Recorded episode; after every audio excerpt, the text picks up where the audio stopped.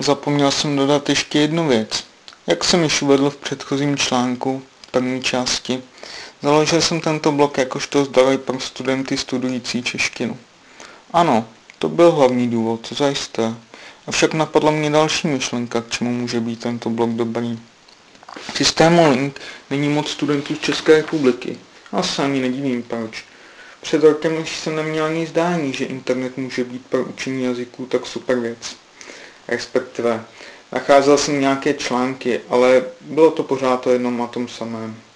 Byl jsem zcela znuděn a už jsem neměl takovou jakousi důvěru v sebe. Myslel jsem, že nemám na to naučit se nějaký jazyk. Naštěstí jsem to nevzdal a díky tomu, že jsem přijel do Anglie, jsem začal hledat nové metody učení se jazyka, protože jsem nerozuměl rodinným mluvčím a ani jsem nebyl schopen se pořádně vyjádřit.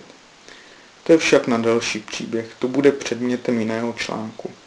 Jde o to, že jsem se stal silně motivovaný, abych se naučil jazyk a začal si více věřit.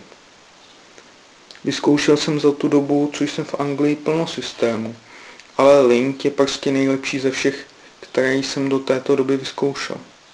Hlavní myšlenka je v tom, že lidi v České republice, alespoň co znám, jsou většinou nevěřící v jejich úspěch při učení se jazyku, stejně jako jsem byl i já.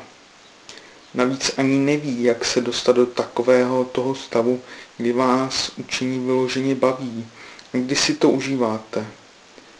Od toho jsem tu teď já, abych jim ukázal ten správný směr a abych jim to všechno pěkně popsal a vysvětlil.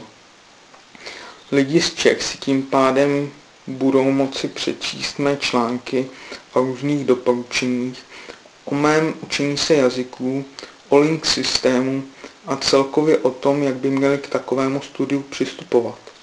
Můj závěr této druhé části článku je takový, že tento blog může být vhodný nejenom pro studenty češtiny, ale i pro samotné Čechy, kterým touto cestou mohou pomoci s jejich trápením se studiem jazyků.